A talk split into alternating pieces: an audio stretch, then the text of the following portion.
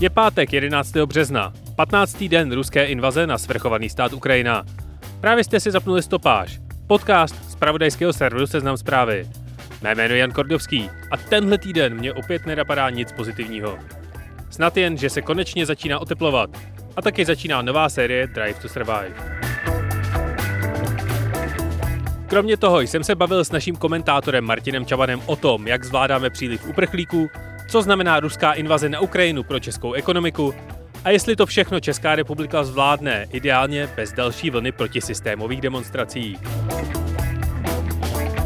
Ale ještě předtím jsem pro vás jako každý týden vybral přehled těch, alespoň podle mě, nejzajímavějších zpráv z uplynulého týdne.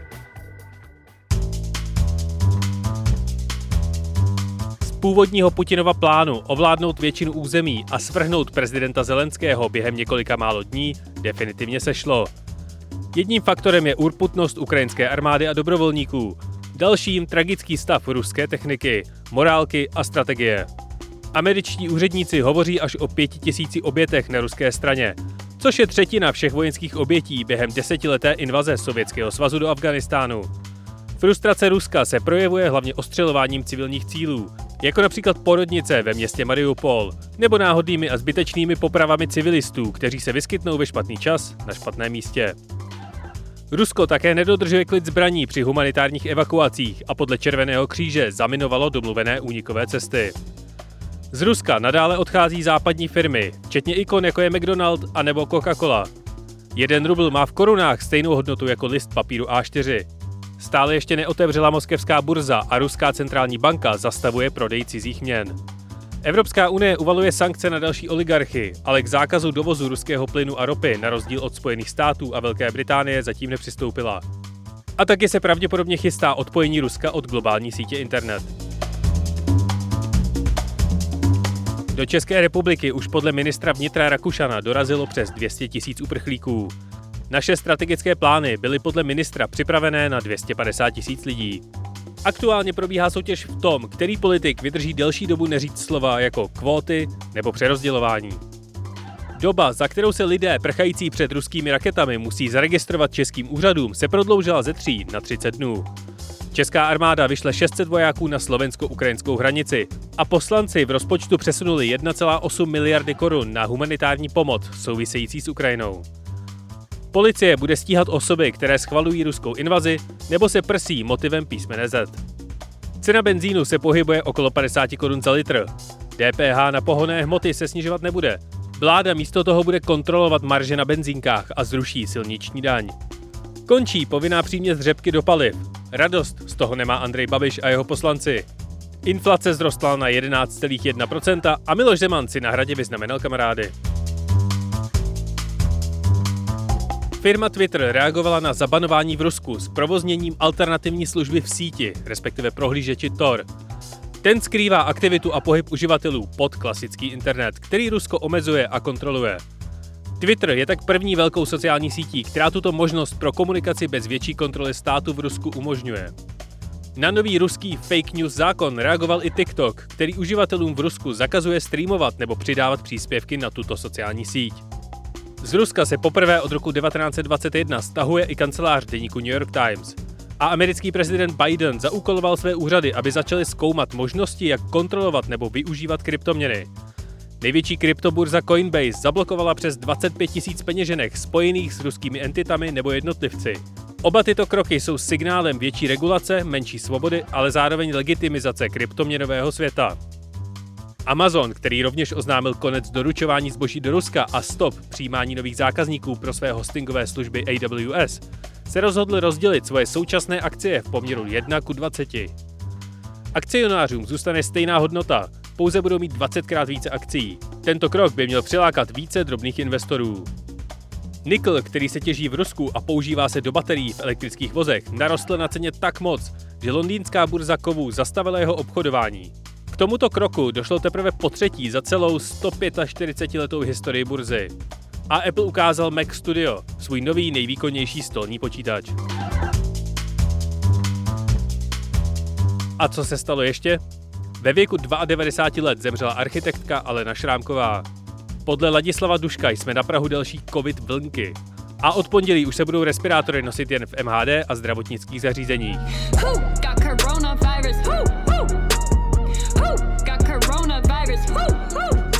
Policie obvinila Dominika Ferryho ze dvou znásilnění a jednoho pokusu o znásilnění. Britská vláda uvaluje sankce na individuální oligarchy. Roman Abramovič přišel o svou Chelsea. Fanoušci si na stadionu nebudou moct koupit ani párek. Českého lva za nejlepší snímek dostal film Zátopek. Skotská premiérka Nicola Sturgeon se formálně omluvila všem obviněným z čarodejnictví mezi 16. a 18. stoletím. Nový zákon na Floridě zakazuje na základních školách mluvit o sexuální orientaci. Našel se vrak lodi Endurance dobrodruha Ernesta Shackletona. Amazon chce točit herní franšízu God of War jako seriál. Vědci tvrdí, že kvůli kácení a změnám klimatu se může amazonský prales proměnit v savanu. K prvnímu lednu příštího roku končí EET, muž překračující hranice z Mexika do USA měl po kapsách 52 hadů a ještěrů a v Itálii byl polapen Juan Carito, medvěd, který vykrádal pekárny, ve kterých požíral sušenky. A stalo se toho opět neuvěřitelně moc. Naše online reportáž z Ukrajiny běží ve dne v noci už třetí týden. Sledujte seznam zprávy, kde pro vás tým novinářů ověřuje a zpracovává informace od nás i ze všech koutů světa. Teď už si ale poslechněte moji terapii s komentátorem Martinem Čabanem.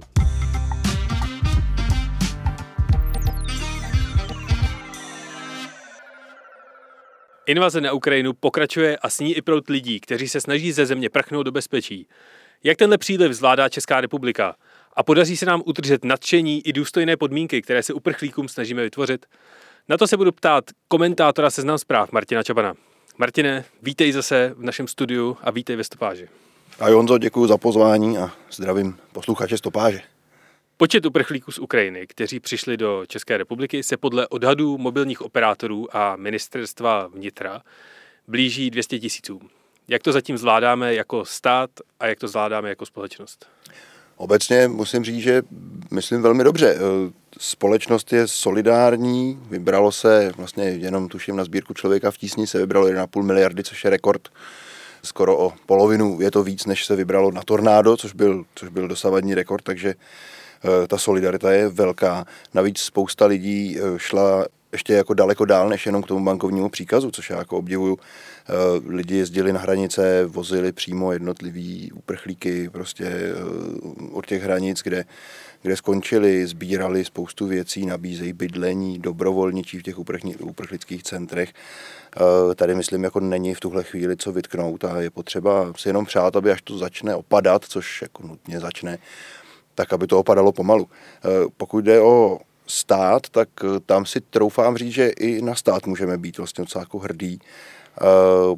Politická scéna vystupuje v rámci možností jednotně, ten postoj je jasný, politici jsou poměrně akční na všech úrovních, od ministerstev až po komunál pomoc uprchlíkům vlastně nikdo relevantní nespochybňuje. Eh, ta organizace pomoci v rámci možností funguje dobře.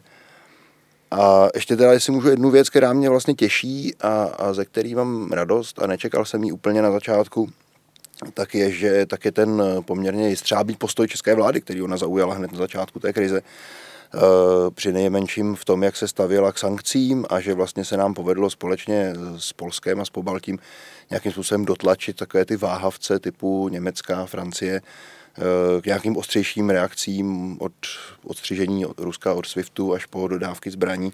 Myslím si, že kdyby tohle eh, česká vláda neudělala a nepovedlo se tohle úsilí, tak to mohlo být dneska možná na Ukrajině už hotové. A zbývalo nám vůbec něco jiného, když eh, po našich zkušenostech z roku 68 a potom, co nám tady Rusové explodují sklady munice?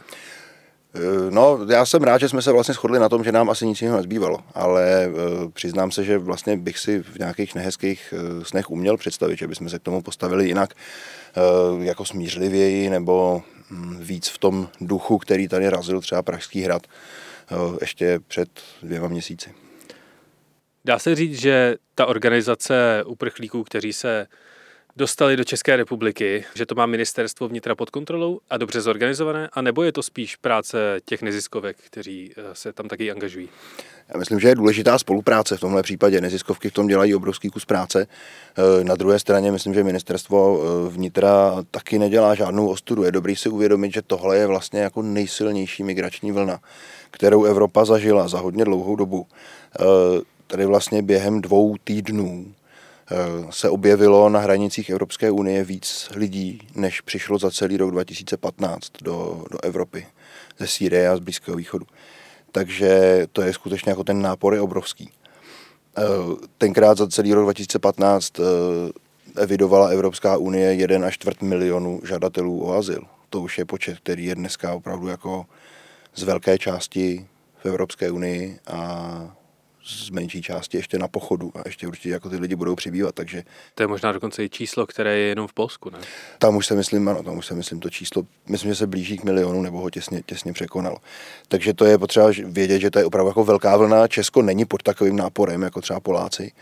Nicméně eh, i těch 200 tisíc lidí je tady úplně jako nevýdaná věc, takže myslím si, že v rámci tohohle kontextu se to daří docela dobře. Je pravda, že některé ty uh, fotky těch uh, mnoha set hlavých front, které stály jako ve sněhu před kongresovým centrem, jako nebyly hezké, ale je potřeba říct, že i tak se tam podařilo prostě poměrně brzo postavit nějaké stany a postarat se o ty lidi a rozvozit je třeba do jiných center, kde ta kapacita byla. Chvíli to centrum v tom pražském kongresáku bylo zavřené kvůli jako nedostatečné kapacitě, eh, ale bylo to, myslím, jeden den a jsou to chyby, které jako se dají pochopit, myslím, v tom, v tom náporu, který je a nedochází k žádným jako nedůstojným situacím úplně, takže myslím, že to zvládáme velmi obstojně. Aktuálně je tu 200 tisíc lidí. Ministr vnitra Rakušan v pondělí mluvil o modelech, které počítají s maximálně 250 tisíci uprchlíky. Co se může dít, až jich tu bude víc? Tady je asi největší problém, jako největší problém se ukáže bydlení, myslím. Protože my si hodně zakládáme v tuhle chvíli, je to správně, zakládáme si na tom, že tady nevznikají uprchlické tábory, jako, jako známe z Řecka nebo z Itálie. Prostě jo, což je vždycky z principu jako problematický a nezdravý prostředí, eh, i kdyby se tam prostě sešli jenom absolventi Harvardu. Takže to je dobře, že tohle se nám daří držet pryč. Zatím stíháme ty lidi eh, ubytovávat v tom, co mají města, v tom, co má stát, v tom, co nabídnou dobrovolníci, což je skvělý.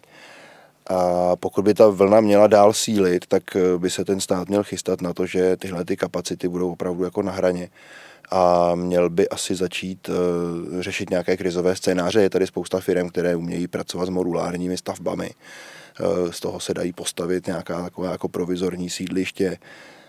Samozřejmě tam hrozí potom nějaká getoizace nebo něco takového, ale pokud by se to bralo jako dočasné řešení, tak si myslím, že to je pořád lepší, než někde stavět jako na loukách stanové tábory. Samozřejmě bude Eh, potřeba vyslat nějaký apel, jako když jsou Češi, jsou národem investičních bytů, tak eh, čím víc samozřejmě tadyhle těch bytů, které jsou prázdné, jak se dostane eh, na ten v uvozovkách trh nebo do nabídky toho, kde mohou ty, ty uprchlíci bydlet, tak to, tím by to bylo lepší. Já rozhodně si nemyslím, že by to měl stát nařizovat, nebo rozhodně v tuhle chvíli to určitě není na stole. Ale spíš by měl být nějaký ten apel na to, aby ti lidé byli připraveni třeba ty byty fakt poskytnout. No. Tohle to je ten krátkodobý výhled, ale dost pravděpodobně budeme muset eh, všechny tyhle ty lidi zapojit i do našeho celostátního systému, takže do školství, do zdravotnictví, poskytnout jim rovné podmínky na pracovním trhu a vůbec rovné životní podmínky. Bude tohle řešit všechno jenom ministerstvo vnitra? No to ne. Ministerstvo vnitra řeší primárně migrační politiku ve smyslu udílení víz, to je to, co teď hodně běží, eh, případně asilových řízení, těch myslím, ale v tuhle chvíli jako tolik není. Eh, ale do té další integrace už se pak musí zapojit ostatní složky státní zprávy. Eh, pokud mají ti uprchlíci pracovat, což většina z nich chce a asi většina z nás chce, aby pracovali, než aby někde jenom jako seděli na zadku, tak bude velký nápor na úřady práce, třeba spadá pod ministerstvo práce a sociálních věcí, hlavně kvůli pracovním povolením, kvůli vyřizování, vyřizování těchto těch papírů, ale i kvůli zprostředkování té práce, protože ti lidé samozřejmě sem přichází, aniž by měli nějakou zásadní představu o českém trhu práce, takže tady, tady ty úřady práce budou muset zapracovat jak se aktivněji, než to dělají třeba u českých nezaměstnaných. Eh, mimochodem úředníků úřadu práce je mi poměrně líto, protože jako spousta jiných profesí jdou z krize do krize a nestihli si oddychnout po covidu, kdy na ně byl kvůli antivirům a jiným dávkám eh, velký nápor a teď tedy je čeká velký nápor kvůli uprchlické vlně, takže těm to rozhodně nezávidím, ale musí to nějak zvládnout. Fialová vláda chtěla osekat rozpočet eh, a státní deficit a šetřit, aniž by zvyšovala daně. Dneska se schválil v poslanecké sněmovně rozpočet. Rozházela tahle ta migrační vlna všechny dosavadní plány Zbyňka Stanjury?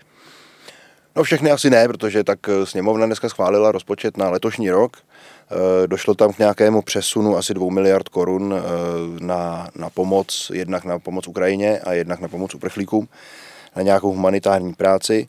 Eh, takže to byl takovýhle drobný přesun. Jinak se Zbigněk Stanjura tváří, že ten rozpočet přepisovat nehodlá. Já to považuji za poměrně optimistický předpoklad. Eh, já si totiž nemyslím, že za, tu, za ty problémy budou moci uprchlíci primárně. Tam eh, skutečně to může stačit, jako ty, těch pár miliard, které se tam šouply teď. Ale ta válka má spoustu jako obrovských vedlejších dopadů a ty bude muset vláda řešit také. A teď mi jde primárně o nárůst cen, jako všeho, od plynu po rohlíky.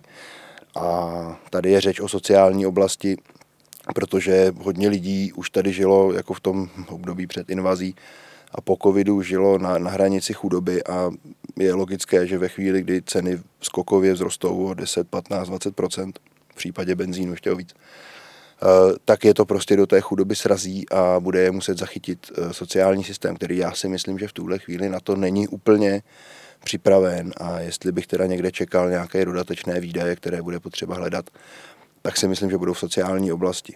Je to důležité kvůli tomu, aby ta vláda nějakým způsobem vlastně udržela eh, v té zemi nějaký sociální smír a zároveň podporu pro tu svoji solidární politiku s Ukrajinou. Jo. To je jako nejde o to, že bychom posílali moc peněz uprchlíkům, ale jde o to, že musíme mít připravené peníze eh, pro lidi, které ty vedlejší dopady té války prostě pošlou do, do pasti chudoby. Myslíš si, že pokud by došlo ke zvyšování daní, že to česká společnost pochopí v tomhle speciálním případě? To je otázka, jestli bychom byli schopní uh, já hlavně myslím, že se do toho nebude chtít vládě, protože vláda, na, vláda celé svoje působení vlastně hodně postavila na tom, že daně se zvyšovat nebudou. Ačkoliv si myslím, že to není udržitelný postoj, tak zatím na tom trvají. Možná, že kdyby přišla s nějakou myšlenkou, jako ve velkých uvozovkách válečné daně, eh, včas, někdy ještě pokud, dokud ta solidarita bude na té úrovni, na které je teď, tak si myslím, že by to možná obhájit dokázala, ale nemám pocit, že by takový krok byl jako na stole, že by, že by se o tom uvažovalo, přestože si myslím, že eh, ten tlak na ten rozpočet samozřejmě bude velký. Ale spíš si myslím, že se budeme bavit o rozpočtu na rok 2023. No otázka je, nakolik je tenhle ten postoj v téhle situaci udržitelný. Ta vláda nastupovala ve chvíli, kdy vlastně svým způsobem končila pandemie covidu a, a byla vyhlídka, že se z ní začneme oklepávat a že bude nějaká možnost eh, ty veřejné finance konsolidovat bez nějakých zásadních dopadů, ale tady se bojím, že budeme čelit, jako jestli budeme čelit 15% inflaci déle než jeden, dva měsíce, tak eh, se bojím, že prostě to nepůjde udržet, tenhle postoj. Kromě zvyšování případně daní a velkému deficitu v roce 2023, tak aktuálně všichni řeší hlavně nárůst cen pohoných hmot. Průměrná cena benzínu je 47 korun za litr. Už jsou k vidění totemy, které začínají pětkou.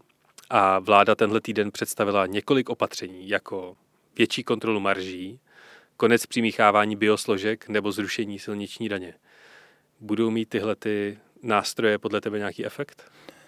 Eh, pokud jde o biosložku a o silniční daň, tak to se na těchto temech rozhodně jako neprojeví, nebo se to tam projeví v jednotkách korun, jako v koruně třeba na litru. E, to si myslím, že, že není, není to zásadní. A přiznám se, že úplně přesně nevím, co je e, ten mechanismus kontroly marží. Nevím, jaké má stát páky na to, aby jako soukromým firmám, které prostě mají mm, smlouvy se soukromými dodavateli a distributory, nějakým způsobem kontrolovali marže. To je jako možná, že na to, já říkám, nejsem na tohle odborník a možná, že někde takový nějaký nástroj je, protože přece jenom pohonné hmoty jsou strategická surovina. Ale já o něm teda nevím, a že by, že by chodili úředníci a opisovali ceny z totemu a pak to porovnávali s grafy jako z Rotterdamské burzy a určovali, co je ještě jako přípustná marže a co už přípustná marže není. No já si to moc představit neumím. Pokud by ten stát dokázal tímhle způsobem jako něco prosadit, tak samozřejmě se může ty obchodníky na těch pumpách nějakým způsobem zastrašit a oni můžou s těmi cenami jít dolů, protože si myslím, že v tuhle chvíli v těch maržích jako ta rezerva je že to není jako, že nejedou na krev, myslím si, že docela jako si přisypávají ochotně, eh, ale nevím, jestli stát skutečně má nějaké páky na to, aby to z nich vymámil zpátky. Povinné přimíchávání biosložek do paliv, tak měla tahle ta vláda ve, ve svém programovém prohlášení. Ještě předtím, než nastoupila k moci, nebo respektive s tím kandidovala do poslanecké sněmovny. Bude to mít nějaký efekt uh, na cokoliv? Bude to mít efekt na Agrofert, to nepochybně protože vlastně firma Preol, která patří k takovým jako zlatým slepicím uh, holdingu Agrofert, tak se nezabývá ničím jiným, než tím, že uh, dělá z řepky uh, biosložku do, do, do paliv. Takže to jako nepochybně tam to bude bolet. Uh, na druhé straně je potřeba si uvědomit, ale samozřejmě Andrej Babiš proti tomu vystupuje i z tohohle důvodu, ale myslím si, že je dobré si uvědomit, že uh, ten, ty argumenty, které on uvádí, nejsou úplně z cesty Eh, protože to, co nebude ta bionafta nebo ta biosložka v těch eh, palivech, tak skutečně pokud zůstaneme na víceméně stejném objemu spotřeby, tak bude muset být nahrazeno prostě klasickou naftou. Eh, což může znamenat jako zvýšení odběru zase ruské ropy. Meziroční únorová inflace je 11,1% a do toho ještě vlastně není promítnutá ta, ten šit na Ukrajině. Jak se na tohleto český stát může připravit a na co se máme připravit my, co se týká životní úrovně? No, co já jsem zachytil, eh, tak těch 11% skutečně je bez ještě válečného efektu, řekněme, takže můžeme očekávat, že ta inflace bude ještě vyšší.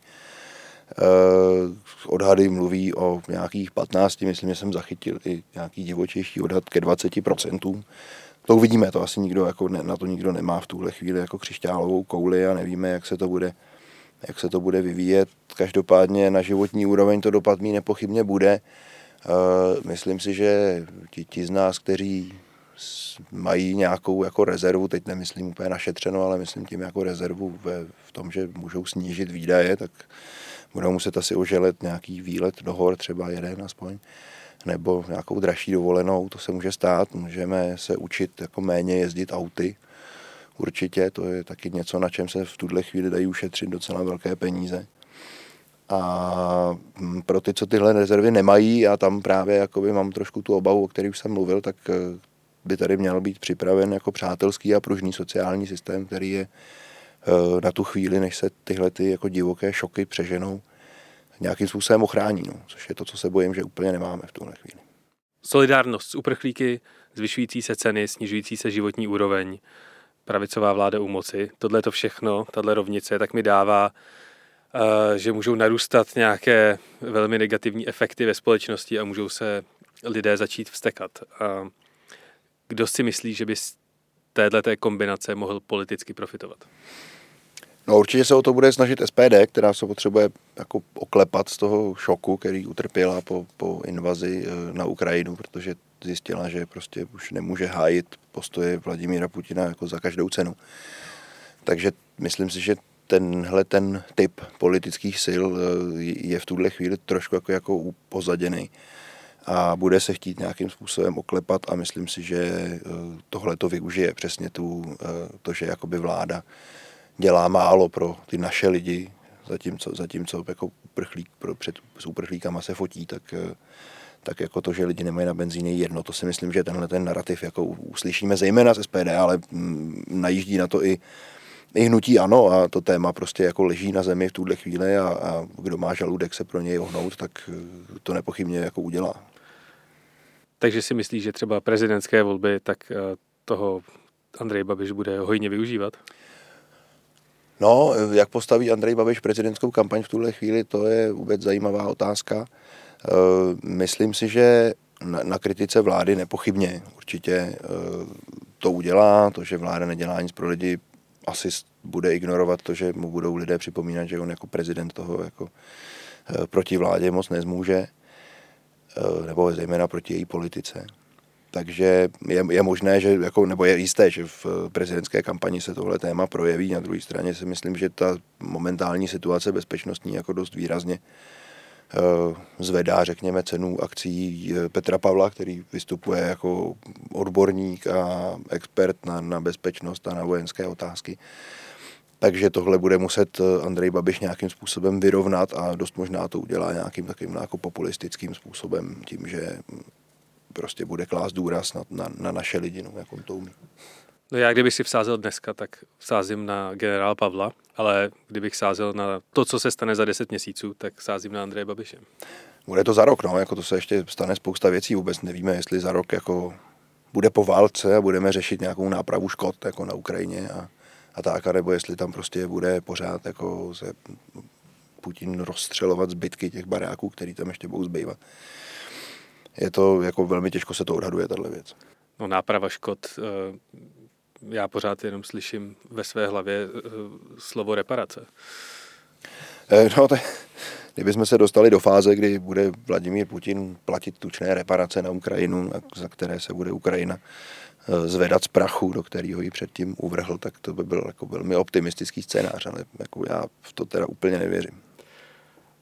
Ještě předtím, než začala invaze, tak eh, náš český trh s volnými pracovními místy, tak se potýkal s nedostatkem pracovní síly. Nemůže ten příval lidí, kteří se míří, s tím letím pomoct? Je problém, uh, může, do jisté míry, do jisté míry určitě. A problém je trošku v tom, že uh, když se podíváš na tu strukturu těch volných pracovních míst, tak opravdu přes tři čtvrtiny těch míst je, uh, jsou pozice pro lidi s nulovou nebo úplně jako nejnižší kvalifikací. Eh, většina jich je ve strojírenství a ve stavebnictví. Naproti tomu eh, si musíme uvědomit, že eh, přes 80% dospělých uprchlíků, kteří sem jdou, tak jsou ženy. Je tady spousta prostě vzdělaných žen, vědky, lékařek, pedagožek, manažerek. A je otázka, jestli jako tahle ta nabídka vlastně nějakým způsobem vyhoví té poptávce toho, toho pracovního trhu. A vlastně nejenom jestli uh, ty ženy budou chtít ty pozice jít dělat, ale jestli my chceme, aby uh, šly tyhle ty uh, práce dělat. To je, to je věc, kterou si myslím musíme jako ujasnit a myslím si, že stát by měl dost zásadně zabrat a zkrátit a zjednodušit procesy, které jsou spojené vlastně s nástupem nějakých kvalifikovaných lidí do kvalifikovaných pozic. V některých oborech je to snadné, tam prostě na začátku si vystačí s angličtinou, a ten šéf někde v nějaké, já nevím, jako inženýrské firmě jako velmi rychle pozná, jestli, jestli eh, je mu ten pracovník jako k něčemu nebo ne.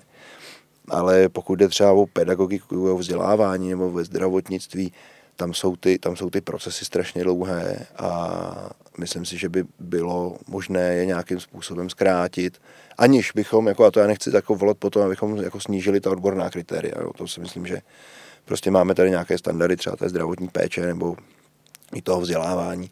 A z těch bychom neměli slevovat kvůli uprchlické krizi, to si myslím, že byla chyba.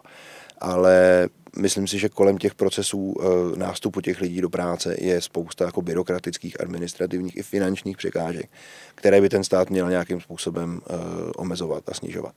Martine, já ti moc děkuji za rozhovor. Děkuji za pozvání. Tohle byl Martin Čaban, komentátor z pravodejského serveru Seznam zprávy.